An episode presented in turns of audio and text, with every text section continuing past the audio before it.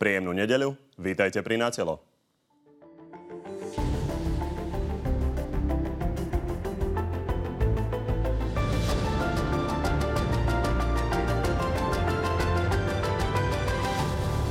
Víťaz prvého kola prezidentských volieb je jednoznačný. Zuzana Čaputová potvrdila náskok v prieskumoch a získala vyše 40% hlasov.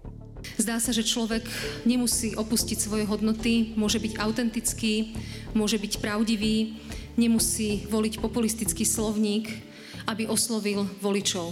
Maroš Šefčovič tak musí za 2 týždne kampane pred druhým kolom dohnať vyše 20% náskok. Tvrdí ale, že je na to odhodlaný. Začíname od znova. Karty budú roznané na novo.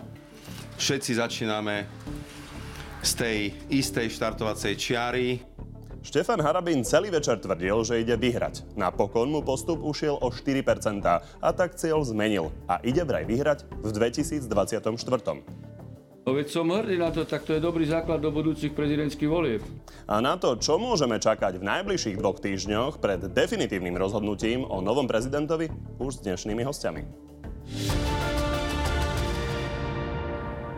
No a tými dnešnými hostiami sú už spomínaní víťazi prvého kola volieb. Zuzana Čaputová, kandidátka Progresívneho Slovenska. Dobrý deň. Dobrý deň, ďakujem za pozvanie. A Maroš Šefčovič, kandidát Smeru. Dobrý deň. Dobrý deň. No a okrem toho sa ešte naživo spojíme so Štefanom Harabinom, tretím v poradí. No a našich hostí sa môžete opäť pýtať aj vy na našej facebookovej stránke Na Telo, kde môžete písať otázky, z ktorých tie najlepšie a najzaujímavejšie hneď po vysielaní položíme a na tom istom mieste môžete tiež hlasovať o tom, ktorý z hostí vás viac presvedčil. Ja by som sa chcel opýtať takú vec. Či ste unavení po tom maratóne? Ale neviem, či to nemáte zakázané a musíte sa tváriť, že ste pripravení urobiť čokoľvek, nespať a prezidentský kandidát jednoducho má nevyčerpateľnú energiu. Pán Šefčovič. Tak samozrejme, že tie posledné neboli mimoriadne náročné. Myslím si, že dnes sme toho moc nenaspali. Boli sme, toto je myslím už naša tretia alebo štvrtá diskusia len dnes ráno. Takže samozrejme, aj my sme len ľudia, ale myslím si, že práve ten adrenalín, ktorý je aj v tejto funkcii tak dôležitý, nás ťaha ďalej. Čiže ja osobne nejakú únavu nepociťujem, ale som si istý, že niekde tam asi bude, ale zatiaľ som v poriadku. Pani Čaputová. Ja sa úprimne priznám, že sa cítim unavená. Je za mnou veľmi dlhá noc, veľmi intenzívna noc, veľa rozhovorov s novinármi. Spala som 3 hodiny a od 9:00 sme v podstate na nohách, ale bojujeme ďalej. Drží nás naozaj asi ten adrenalín, ale úplne úprimne sa priznávam, že som unavená. Poďme sa pozrieť detailnejšie na vaše výsledky. Vy ste získali 870 000 hlasov, pán Šefčovič 400 000 hlasov. Pán Šefčovič, vás sa opýtam, keď sa pozrieme na tie výsledky v porovnaní s 5 rokmi dozadu, tak vy ste získali o 10% menej ako Robert Fico v prvom kole. To bolo 28 versus vašich 18. Čo vám on povedal na tento výsledok? Pochválil vás za to? My sme sa ešte nerozprávali a to aj kvôli tomu, že naozaj sme skončili včera veľmi neskoro. No, ja sa na to pozerám asi z takéhoto hľadiska, že... Ani SMS-ka? Nie, sme nekomunikovali sme ešte od včera naozaj, lebo bol som tam so svojím štábom, toto vidíte obrázky z nášho včerajšieho stretnutia. Takže určite si zavoláme, určite to prediskutujeme, no ale ja viem, že niekedy je oveľa ťažšie dostať sa do finále, ako vyhrať v finále. Čiže ja sa teraz takto cítim, bolo to strašne zložité. No a samozrejme vidím aj to, že ten rastový potenciál, ktorý ja mám, je veľmi vysoký. No a pozerám sa na to z toho pohľadu, že 60% voličov na Slovensku vidí svet tak ako ja, vidí ho inak ako pani Čaputová, ona sa k tomu určite za chvíľočku vyjadri. Čiže mám tam veľkú šancu v druhom kole a určite chcem ísť do toho a dať veľmi úprimnú ponuku na stôl, svoje skúsenosti, svoje kontakty a urobím všetko preto, aby som v tomto druhom kole vyhral. Vy hovoríte, že pani Čaputová má 40, tak vám ostáva 60. To myslíte úplne vážne? No tak pozerám sa na taký priestor, kde sa dajú získať voliči a myslím to úprimne vážne a to aj z toho dôvodu, že keď sa pozrieme, aký hodnotový prienik mám s ľuďmi na Slovensku, pokiaľ ide o veľmi silný sociálny program. Pokiaľ ide o kresťanské hodnoty, tak si myslím, že toto sú oblasti, kde naozaj môžem veľmi veľa získavať a budem o tom intenzívne hovoriť, aby som naozaj tie voľby v druhom kole vyhral. Ku všetkým tým témam sa ešte dostaneme. Pani Čaputová, vaša reakcia. Keď sa človek pozrie na tých 870 000 hlasov, to vyzerá, že vaša taktika je ich nestratiť, prinútiť tých ľudí, aby prišli voliť znova. To je vlastne celý program na najbližšie 2 týždne?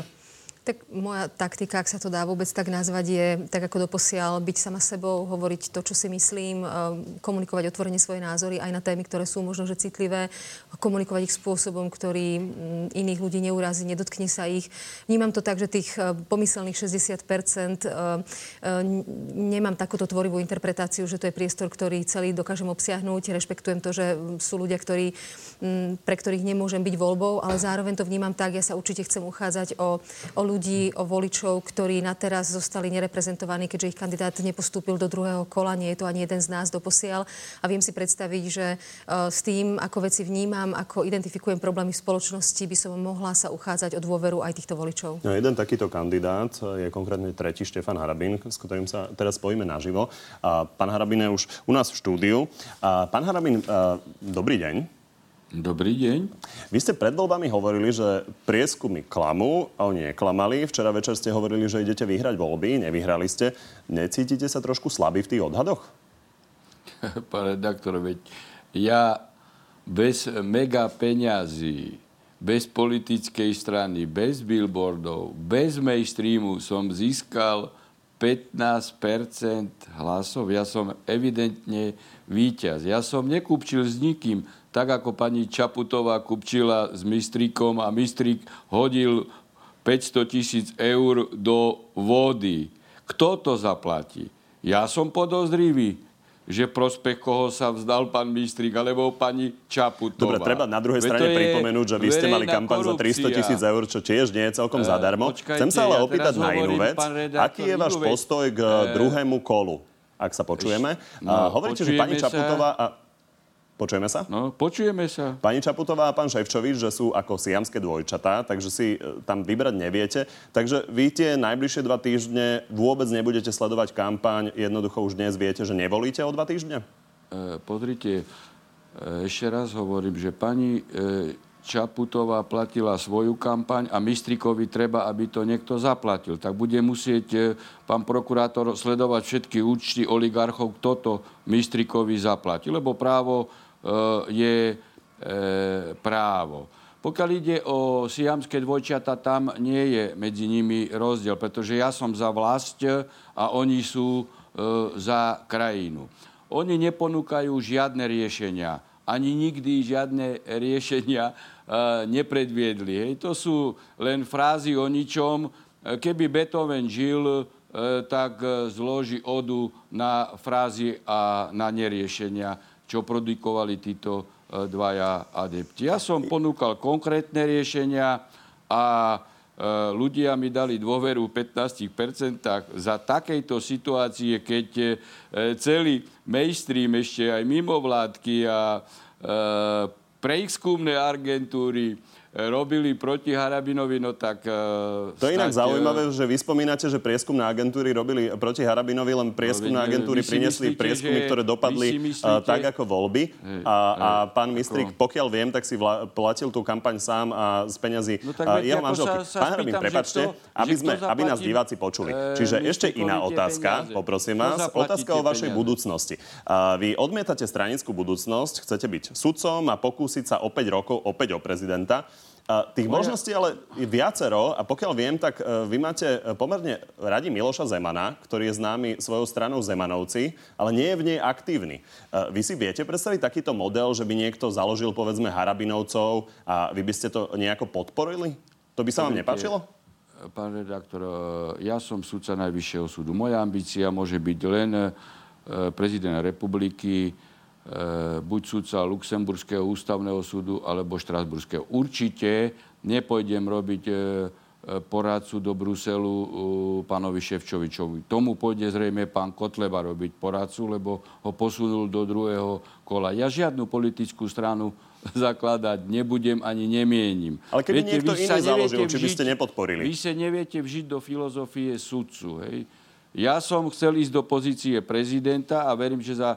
Aj skôr ako za 5 rokov sa tam dostanem, pretože prezident rozhoduje v mene občanov. A kde neplatí právo, tam trpia neviny. Dobre, a tak pokúsme sa definitívne, pán Harabin, o jednoznačnú odpoveď. Ja viem, že ste jednoznačne odpovedali, ale jedným slovom. Čiže nulový kontakt s politikou u vás bude a nie je možné, aby sa to zmenilo. No počúvajte, pán redaktor, ešte raz hovorím.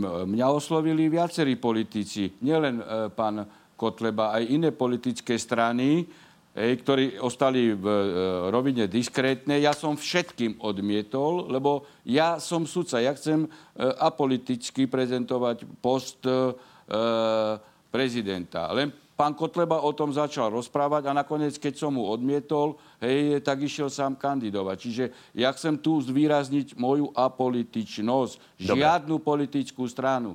Ďakujeme pekne, že ste boli s nami. Veľmi krátky komentár. Veríte pánovi Harabinovi, že na 5 rokov bude mimo politiky?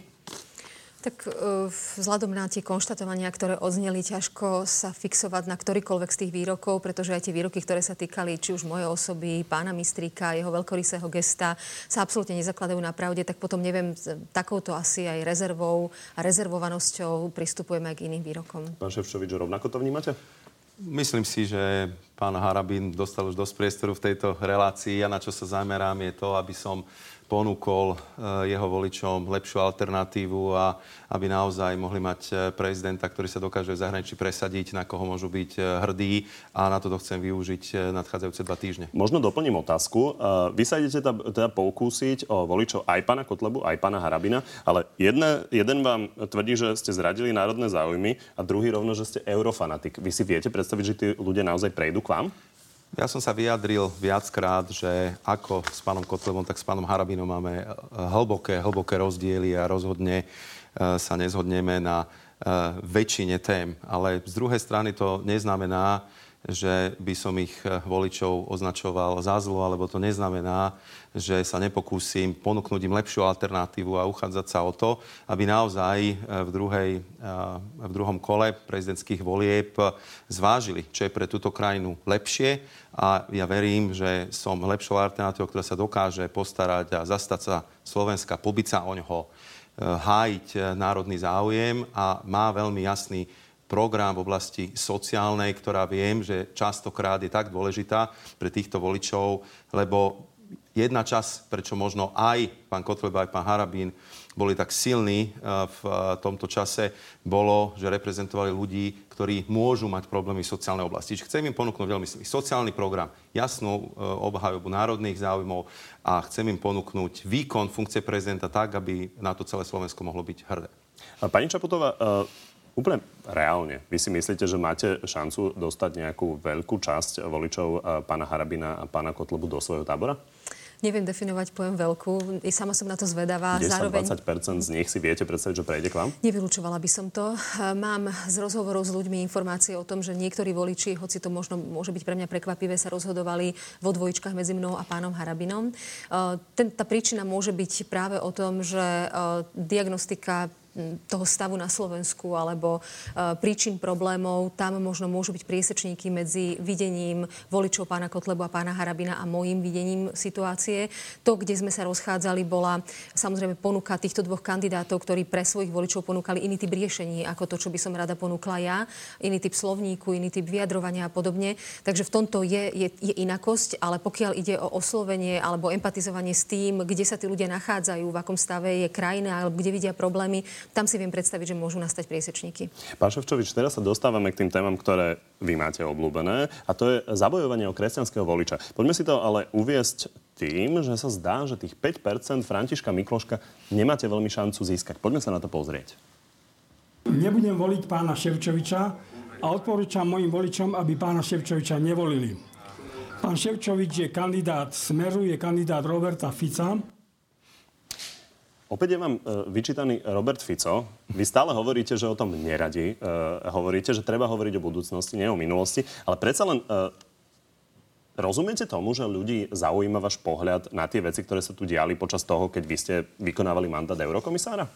Ja veľmi dobre rozumiem tejto otázke, prečo ju permanentne dostávam, prečo aj vykladete s takou nástojčivosťou, a veľmi úprimne sa k tomu už veľakrát vyjadril. Napriek tomu, že ma podporuje strana Smer, sociálna demokracia, vy ste aj v tej úvodnej poznámke ma predstavili ako kandidáta Smeru. Nie. Ja som Maroš Šefčovič. S podporou Smeru. Ste povedali kandidát Smeru. Ja som Maroš Šefčovič, nezávislý kandidát na post prezidenta Slovenskej republiky, ktorý chce vykonávať svoj mandát nadstránicky, ktorý dokázal, že to vie. Ja som 10 rokov pôsobil ako nezávislý eurokomisár bez akejkoľvek výčitky voči nezávislému výkonu svojho mandátu. A budem to isté robiť aj v úrade prezidenta, jak mi samozrejme ľudia na Slovensku dajú tú dôveru, a budem prisahať na ústavu Slovenskej republiky, že budem takto konať. A dokázal som to proste v živote, v praxi, čiže naozaj mám veľmi silnú osobnú históriu, kde sa toto veľmi ľahko dá dohľadať. Čiže toto je, si myslím, taký môj postoj k tomu. A musím povedať, že naozaj v každej jednej diskusii dostávam otázky na Roberta Fica a zdá sa mi to také trošku... Viete čo, možno, ja vám položím aj jednu konkrétnu, viete čo, a pôjdeme ďalej. Len sekundu.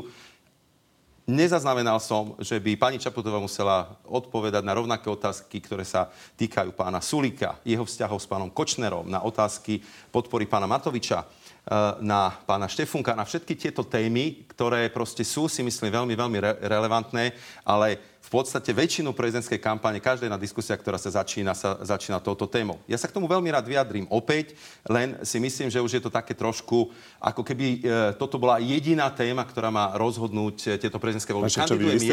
Kandidujem ja a nie pán Robert Fico. Vy ste tu stáli v tom štúdiu, keď sme riešili s pani Čaputovou pána Štefunka a jeho podnikanie.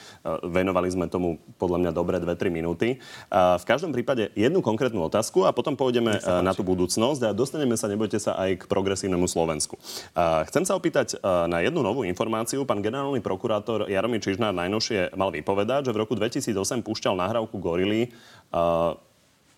vtedajšiemu, respektíve naopak, jemu púšťal nahrávku gorily vtedajší prokurátor Dobroslav Trnka, že tam mal sedieť Robert Fico. Čiže oni spolu mali počúvať nahrávku z gorily, oni spolužiaci z právnickej fakulty. Pán Čižnár sa následne stal vlastne generálnym prokurátorom a spoločne mlčali o nahrávke, kde sa má hovoriť o financiách pre Smer. Ako toto vnímate? Či to nie je diskvalifikujúce? Ako vnímam to tak, že je to samozrejme vec, ktorá je pomerne stará, ktorú napriek tomu, ak sú nové skutočnosti, treba vyšetriť a každý jeden trestný čin, ktorý tam bol spáchaný, je treba potresať. Opäť by som však počiarkol fakt, že ako keby sme zabúdali, čo sa v gorile riešilo, že to boli proste obrovské privatizačné nekalé projekty, ktoré tu prebiehali za druhej Dzurindovej vlády, a pokiaľ viem, tak v médiách sa objavila informácia, že ak niekto teda prvý materiál o gorile mal, tak to mal práve pán Sulík, ktorý s nimi proste kšeftoval tak, že si chcel zvýšiť svoju politickú cenu a vylepšiť si svoju vyjednávaciu pozíciu. Čiže je to veľmi smutný príbeh gorila a môžem vám povedať to, že pokiaľ by som bol prezidentom a dalo by sa akýmkoľvek spôsobom pomôcť, aby všetky tie veci, ktoré sú tam, boli došetrené, vyšetrené a viníci potrestaní, určite to urobím. Ja aj preto hovorím veľmi jasne, žiadna milosť bývalým politikom, lebo niekedy proste ten čas beží veľmi rýchlo. Pozrieme sa, koľko to trvalo, kým sa zrušili Mečerové amnestie. Čiže aby sme ja to mohli ukončiť, odpovedať na jednu konkrétnu otázku. Situácia, že páni Čižnár a pán Fico počúvajú s pánom Trnkom nahrávku z gorily a 10 rokov o tom mlčia. Nie je to diskvalifikujúce? Nemám o tom absolútne žiadnu informáciu, či sa takéto niečo stalo, to sa budete musieť pána Fica spýtať. Dobre, pani Čaputová, ako to vidíte vy? Bude toto vlastne zbraň na pána Šefčoviča, že budete bojovať kartou Smeru proti nemu v kampani?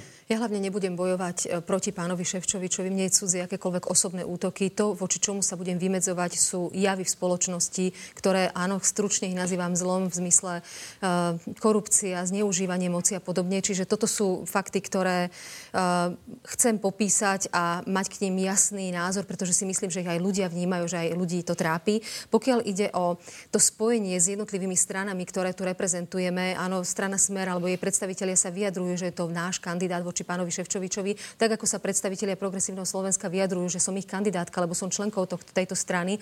A ja považujem za úplne logické a legitímne otázky, ktoré sa týkajú, áno, aj problémov, ktoré mal pán Štefunko. Snažím sa k nim zaujať otvorený postoj v miere tých informácií, ktoré mám k dispozícii. Na potenciálnu kolíziu som reagovala tak, že by som vyvodila osobnú zodpovednosť vo vzťahu k tej strane, pretože, a to je veľmi dôležité povedať, my sme spolu zodpovední, respektíve áno, pokiaľ máme pri sebe nejakým spôsobom v nejakej podobe značku akejkoľvek strany, tak sa predpokladá hodnotová rezonancia s ňou. Tam vnímam koreň alebo dôvod tých otázok, ktoré ste mi kladli v minulosti a možno mi budete kladať v budúcnosti. Vy stále hovoríte o Progresívnom Slovensku, ako by ste boli naozaj političkou Progresívneho Slovenska. Vy ste ale v druhom kole s pánom Šefčovičom a hovorili ste, že chcete odísť z tej strany. Čiže chcete si to ešte nejak prekonzultovať s členmi? Je to tak, že pokiaľ ide o moju pozíciu podpredsedníčky Progresívneho Slovenska, to je naozaj teraz v druhom kole v tomto období, by som sa tejto pozícii vzdala, nevidím v tom žiaden problém. Aj tak aktívne nestíham už robiť, možno to urobím hneď zajtra alebo v utorok, v najbližších dňoch. Čiže v najbližších dňoch sa to udeje? Ja si myslím, že áno, že je na to zrelá doba. Pokiaľ ide o členstvo v strane, samozrejme aj toto je na mieste. Určite v prípade zvolenia by som sa členstva vzdala. Zatiaľ sa mi zdá, že urobiť ako keby taký, že úskočný manéver, hoci som tou členkou v podstate naozaj skôr, ako som začala kandidovať na prezidentku, ako keby posledné 2 týždne, možno že je to zaujímavý signál pre voličov, ale zároveň sa mi to zdá, že je to možno. Ja mám možno inú otázku, lebo tieto formálne kroky sú formálne kroky. Ale keď sa pozrieme na to, že vy ste teda političkou, vďačíte Progresívnemu Slovensku za to, že vám aj financovalo kampaň, aj vám tí ľudia pomohli. Ako chcete občanom dokázať, že budete vlastne nezávislá? Že poviete ľuďom v Progresívnom Slovensku, vy ste mi pomohli, ale teraz je to už na vás a ja s vami nič nemám. No, možno to znie tak trochu neuveriteľne v slovenských politických pomeroch, ale to, ako sme sa zhodli a stretli partia ľudí v rámci Progresívneho Slovenska, a to bolo možno aj dôvod, pre ktorý ja som sa vlastne po 10-ročnom otálení rozhodla ísť do politiky. Je to skupina ľudí, ktorá sa chce podieľať na zmene. A súčasťou tej zmeny, alebo tej vlny zmeny, ktorú na Slovensku treba, bolo aj urobiť ponuku v rámci prezidentského mandátu, ktorej som sa teda ja chopila, urobila som tento typ ponuky. Som presvedčená o tom, že viem byť nezávislou prezidentkou v prípade zvolenia aj vo vzťahu k strane, ktorá mi vlastne v rámci tej kandidatúry pomohla. Aby sme dali už slovo pánovi Šefčovičovi, jednoznačná otázka. Čiže nebudú mať otvorenejšie dvere do prezidentského paláca v prípade, že by sa dostali do parlamentu? Nemyslím si. Skutočne si viem predstaviť, že by som mala rovnako nezávislý postoj k ním. Pravdou je, aby som bola úplne úprimná, s tými ľuďmi sa poznám osobne a dlhšie. To je pravda, ale pokiaľ ide o akékoľvek rozhodovanie alebo kroky, ktoré by som v tejto pozícii urobila, verím, že by som ustála akúkoľvek dilemu tohto typu. Pán Šefčovič, je to pre vás uveriteľné? Myslím si, že každý z nás musí mať tú ambíciu naozaj byť nezávislým a nadstranickým prezidentom. Určite o tom rozhodnú voliči a čo je si myslím dôležité, je veľmi silná osobná história. Ja som to potvrdil 10 rokov v praxi, že dokážem fungovať nezávisle, že dokážem fungovať nadstranicky, že dokážem komunikovať so všetkými predstaviteľmi politických strán, ktorí do Bruselu chodili, so všetkými europoslancami, ktorí boli zvolení a preto si myslím, že za mňa hovorí osobná história v tejto oblasti, ktorú mám asi o trošku dlhšiu, ako má pani Čaputová. Čiže každý sa s týmto musíme, by som dal nejakým spôsobom vysporiadať. Neviem, či mi dáte ešte minútku na to, aby som zareagoval aj na pána Mikloška. Ak môžem, tak v prvom rade chcem povedať, že si ho mimoriadne vážim. Veľmi dobre sa poznám jeho rodinou, s jeho bratom sme kolegovia, bývalí veľvyslanci. A chcem povedať, že čo je veľmi dôležité aj v týchto voľbách, bude to, ako sa postavia voliči k tomu, čo je pre Slovensko dôležité. A to je, ako vnímame kresťanstvo, ako vnímame manželstvo, ako vnímame možné experimenty spojené s registrovaným partnerstvom, respektíve takú citlivú otázku, ktorá polarizuje skutočne ľudí na Slovensku, a to sú možné adopcie detí pármi rovnakého pohlavia. Lebo sú to témy, ktoré nie že nám pomôžu túto spoločnosť spájať a zjednocovať, ale sú to témy, ktoré nás budú opäť rozdeľovať. Ja viem proste, aké zápalisté diskusie sa o tomto môžu viesť. A chcel by som sa vyhnúť niečomu, aby aj tieto voľby boli vnímané ako také referendum o týchto témach, lebo myslím si, že musíme sa naozaj koncentrovať na to, ako zabezpečiť celospoločenský zmier. Ešte dramatickejšie pomenovali o superliberálnej agende. Takto to vnímate naozaj? Je toto pre vás taká kľúčová téma? Je pani Čaputová, ak by bola prezidentkou, schopná vlastne presadiť niečo takéto z paláca podľa vás? Ak by sa aj rozhodla. Ona tvrdí, že to presadzovať nebude, ale ak by sa rozhodla. Myslím si, že v podstate túto tému do diskusie priniesla pani Čaputová. Ja som ju neotváral. Jednoducho táto téma je tu teraz na stole. Pani Čaputová sa stala takým symbolom tejto témy a samozrejme jej príchod do prezidentského paláca by vlastne otvoril celú túto agendu, aby otvoril diskusie na to, akým spôsobom sa budeme k týmto otázkam stávať. No a ja si myslím, že to, ako sme jasne zadefinovali manželstvo v ústave. Bolo už raz, by som povedal, takou reakciou na to, že takáto diskusia tu bola. Myslím si, že ju nemusíme znovu otvárať a vážme si to, čo slovenský jazyk a kresťanstvo pre Slovensko urobili. Ja som presvedčený, že bez týchto dvoch kotiev by sme dnes nemali svoj štát, neprežili by sme tých 1000 rokov vo veľmi zložitých situáciách a práve slovenský jazyk, kresťanstvo, hrdosť na našu krajinu nás proste priviedla k vlajke, k štátnosti a k tomu, že máme dnes nezávislú Slovenskú republiku. Pani Čaputová, viete na toto reagovať v kampani? Viete sa voči tomu vymedziť? Samozrejme, že áno. V podstate tú výslednú fázu kampane robím pravidelne jednu vec a to je, že dávam zo seba dole nálepky, ktoré mi protikandidáti nalepujú, takže iba opätovne skonštatujem, že nie je to súčasť mojej agendy. Tieto témy som nepriniesla ja do kampane proaktívne, reagovala som na otázky novinárov, keď sa spýtali na môj osobný názor. Nie sú súčasťou tých mojich troch nosných tém. Zároveň áno, chcem byť úprimná, chcem byť čitateľná pre voličov, čiže keď sa ma niekto spýta na takúto citlivú tému, odpovedám na to, čo si myslím, nie to, čo je marketingovo vhodné. Zároveň sa to snažím odpovedať spôsobom, ktorý nie je vyhrocujúci a to, že to vyhrocujúce podľa môjho názoru aspoň na teraz nie je, svedčí to, že sa podarilo osloviť vyše 40% voličov a viem, že oslovujem aj kresťanských voličov, pretože kresťanské hodnoty sa s liberálnymi názormi vôbec nevylučujú. Možno už len záverečná otázka na vás, pán Šefčovič, lebo aj komentátori polemizujú o tom, či je toto pre vás vlastne prírodzená agenda.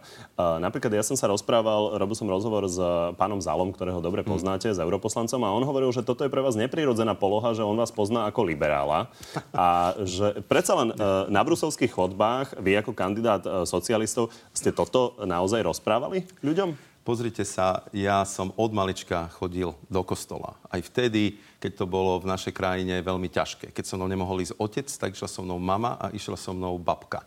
A do kostola sme chodili, či sme boli v Zimbabwe, či sme boli v Kanade, či teraz, keď sme v Bruseli. Je to pre mňa jednoducho mimoriadne dôležité a myslím si, že aj to stretnutie, ktoré sme mali s najvyššími predstaviteľmi kresťanských cirkví na Slovensku, len potvrdilo, že my sa nepoznáme od včera. Ja so všetkými týmito mimoriadne dôležitými osobnostiami sa poznám dlhú dobu. Spolupracovali sme na tom, ako zabezpečiť medzikultúrny dialóg v rámci Európskej únie, kde som reprezentoval práve v týchto otázkach Európsku úniu, Európsku komisiu. Mnohých z nich som sa staral, keď chodili s pútnikmi do Svätej zeme, do Izraela a vždy, keď som bol na Slovensku, tak sme si našli čas, aby sme sa stretli. Čiže ja som nikdy nepotreboval o tom hovoriť verejne, že chodím do kostola, ale proste nastala takáto situácia, kde sa ma takisto novinári začali sa ma pýtať, čo si myslím o tejto ultraliberálnej agende, tak som to povedal. Čiže zase ani ja nechcem proste sa skrývať, chcem byť veľmi úprimný, je to pre mňa veľmi dôležité a myslím si, že je to veľmi dôležité pre Slovensko. No, pán Zala hovorí, že je to rovnaká chyba, ako urobil Robert Fico s Birmovkou pred 5 rokmi. Uvidíme samozrejme, kto uspeje v tej kampani. Pani Čaputová, vy hovoríte, že klesá dôvera v politikov a v štát. Toto je ako z kampane Andreja Kisku. On tiež pred 5 rokmi hovoril, že klesá dôvera, treba obnoviť dôveru v štát. Prečo vy budete v tomto efektívnejšie? Lebo naozaj po 5 rokoch vidíme, že tá dôvera dramaticky nenarastla. Ja by som si dovolila iba krátko zareagovať. Ja tieto témy, ešte toho ultraliberalizmu a podobne vnímam ako zástupné témy. Ja si myslím, že naozaj Slovensko potrebuje riešenia v inej oblasti. Napadajú ma poľnohospodári na východe, ktorí bojujú o to, aby sa konečne domohli svojich práv, aby neboli šikanovaní sekundárne zo strany štátu. Toto je jedna ukážka z množstva príbehov, ktoré som buď riešila, alebo riešia iní právnici, kde má Slovensko skutočné problémy. K vašej otázke, pokiaľ ide o mieru dôvery, ja sa v tomto stotožňujem s charakteristikou správa o stave planéty, sa to myslím volalo šéf OSN António Guterres, ktorý skonštatoval, to nie je problém iba Slovenska, ale v podstate skoro západnej civilizácie, že klesá dôvera v politiku, priamo úmerne tomu stúpa popularita populistov a ľudí, ktorí zjednodušujú fakty, zároveň že je tu istá kríza hodnôt alebo polarizácia spoločnosti. Asi čelíme niečomu, čo je trošku v širšom kontexte a každý z nás s politikou práve tu na v tejto krajine, lebo tu máme istý dosah, musíme pracovať na tom, aby sme tú dôveru skôr budovali, než ju prehlbovali. Čiže inými slovami, pokiaľ ju udržíte, tak to vám bude stačiť?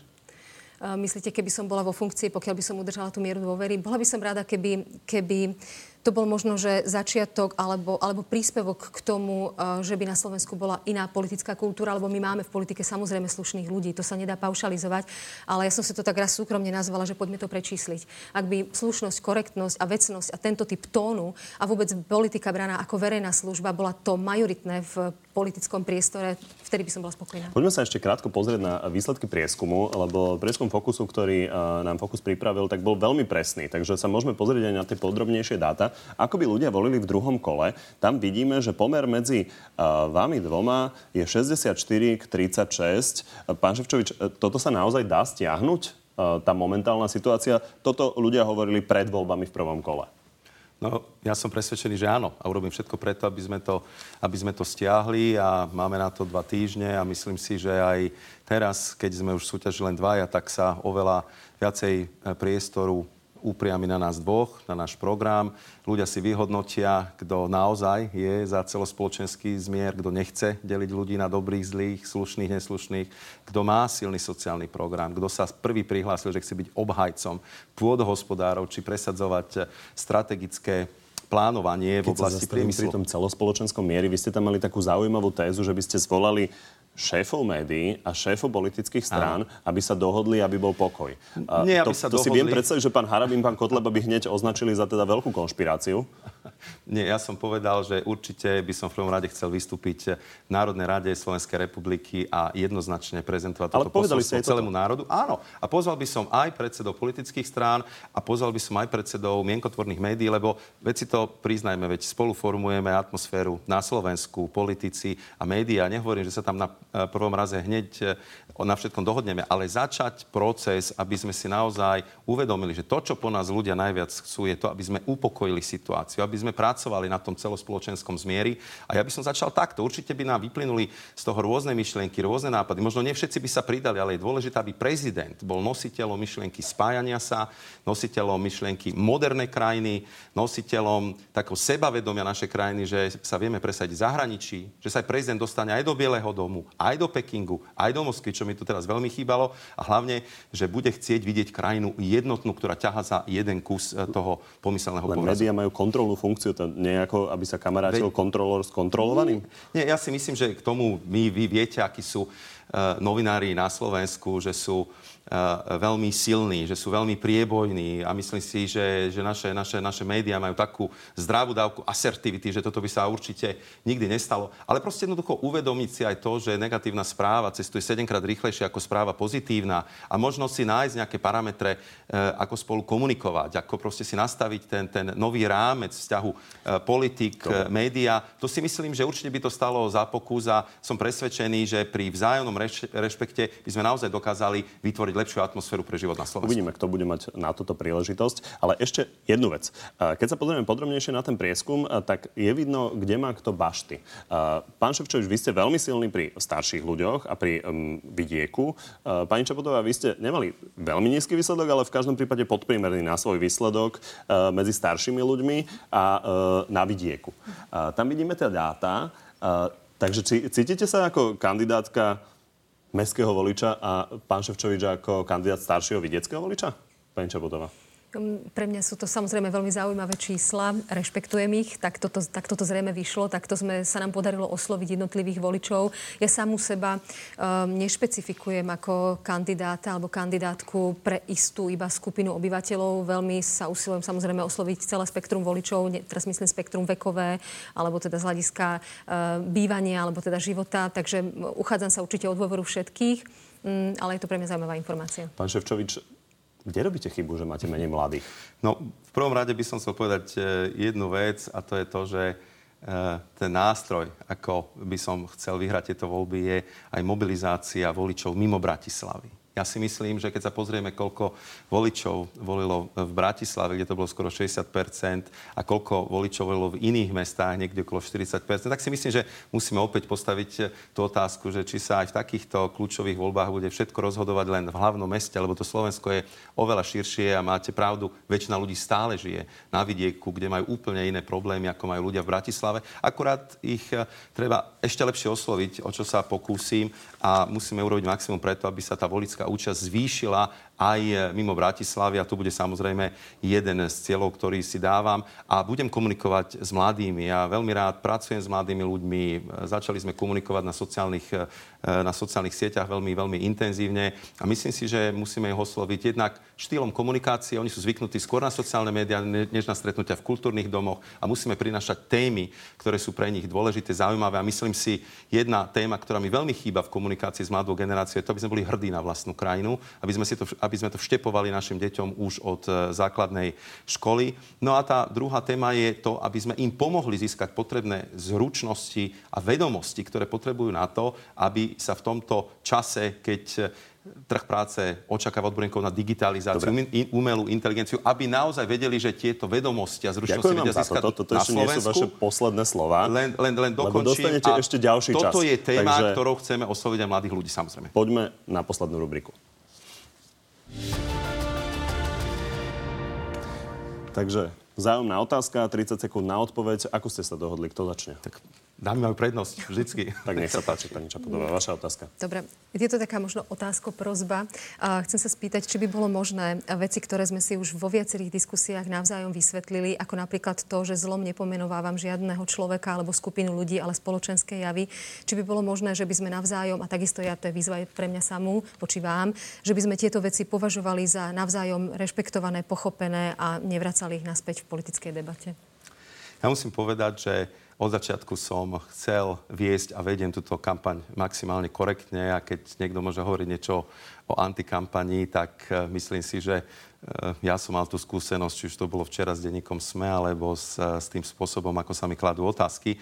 A v podstate v politike je veľmi dôležité odpovedať na otázky. Myslím si, že je to dôležité, aj keď treba obhajovať Slovensko v zahraničí, lebo keď neodpoviete na otázku, strácate priestor a jednoducho neobhajíte národný záujem. Pán Šefčovič, vaša otázka? Ja musím povedať, že dneska bol taký intenzívny deň, že ja nemám ani otázku na pani Čaputovú. Ja by som len chcel vysloviť také jedno želanie, aby táto kampaň bola spravodlivá, bola férová, aby naozaj väčšinu z nás získal ten, kto dokáže presvedčiť väčšinu Slovákov, že nebudeme túto krajinu rozdeľovať. Môžete reagovať? Od začiatku sa hlásim k tomu, aby sme komunikovali konštruktívnym a vecným tónom, aby sme sa vyhli osobným útokom. Možno, aby sme urobili všetko preto, aby aj ľudia, ktorí sú s nami v spojení, či cez už politickú príslušnosť danej strany, vážili svoje slová, vážili hrozby, ktoré komunikujú voči nám navzájom. Ja sa o to určite budem usilovať aj v smere komunikácii ľuďom, ktorí sú ako keby za mnou v šíku, v istom zmysle, na ktorých mám dosah, lebo si myslím, že naozaj hráme oveľa. Veľmi pekne vám obom ďakujem, že ste po tom únavnom maratóne prišli do Záhorskej Bystrice. Ďakujem pekne. Ďakujem za pozvanie. No a my sa vidíme opäť na budúci týždeň. Dovtedy nás môžete sledovať na našej facebookovej stránke Na Telo, kde nájdete okrem iného aj odpovede na otázky, ktoré ste položili vy sami. Zatiaľ ešte príjemný zvyšok nedele.